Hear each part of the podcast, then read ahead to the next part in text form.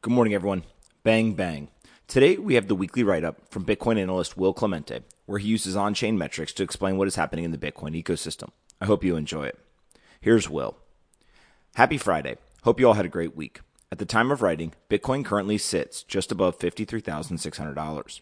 Last week, we described how price was either at a bottom or within days of reaching one based on the metrics that we looked at. Two days after the newsletter was sent out, Price reached a local bottom on Sunday, retesting the key on chain volume support zone of $47,000 before aggressively shooting back up. Let us take a look at the latest developments in on chain data structure to develop an understanding of market participants' behavior. Leverage wipeout and price correction recap. Throughout the last week, we have seen a total wipeout of leverage from the Bitcoin derivatives market, something also that we discussed on the podcast that Pomp and I recently put out on Wednesday. Since all time highs two weeks ago, futures open interest has declined by $8 billion across all major exchanges. In addition, we have seen a huge decline in funding rates. Funding rates are used to peg the perpetual swap to Bitcoin spot price. The perpetual swap is unique to Bitcoin, as it is a non expiring futures contract. The ease of access to leverage for those contracts make them very attractive to speculative traders. The way these contracts are pegged to Bitcoin price is through funding rates. When the majority of traders go long, funding rates rise, meaning longs are paying shorts to take the other side of the trade. This works the other way around as well, meaning when funding rates go negative, shorts are paying longs. In last week's newsletter, we discussed how funding rates going negative was a buy signal. Interestingly, throughout the recent price rally since Sunday's bottom, funding rates have remained low. This means that the rally is likely driven from spot markets and not by speculators. In other words, this price rally has come from organic spot buying, making it very healthy. This is also supported by massive stable coin flows seen on chain. The sell off was also healthy for the market for another reason aside from the leverage wipeout. Coins were washed from weak hands to strong hands. This can be illustrated by looking at metrics that describe the age of the coins being sold.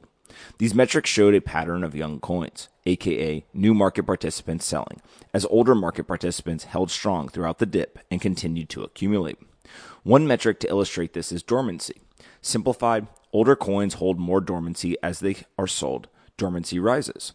Throughout the drop in price, we actually saw dormancy go down, meaning old coins were not being sold, and more experienced market participants held tight as they are accustomed to these huge price corrections in Bitcoin bull markets.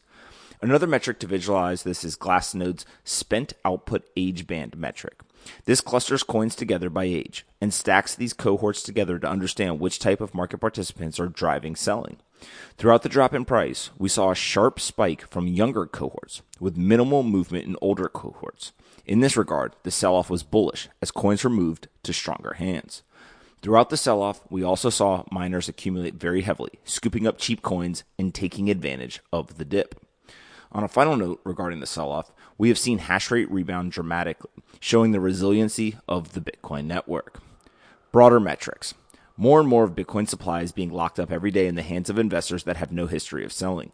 This can be illustrated by Glassnode's liquid supply metric.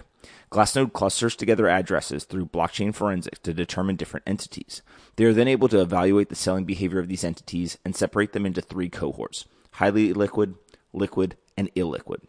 Since the March liquidity crisis last year, there has been a strong trend of coins becoming illiquid aka being scooped up by strong hands with no history of selling. In fact, 78.3% of Bitcoin supply is now considered illiquid by Glassnode, a number which has steadily increased throughout the asset's lifespan. The final metric I would like to present this week is URPD. This is transactions realized price distribution. This metric determines on chain volume at different price levels. After rallying back above the trillion dollar market cap threshold, currently $53,500, but increasing as supply grows, over 14% of Bitcoin's money supply has now moved at these levels. This shows strong validation of Bitcoin as a legitimate macro asset and that it is here to stay.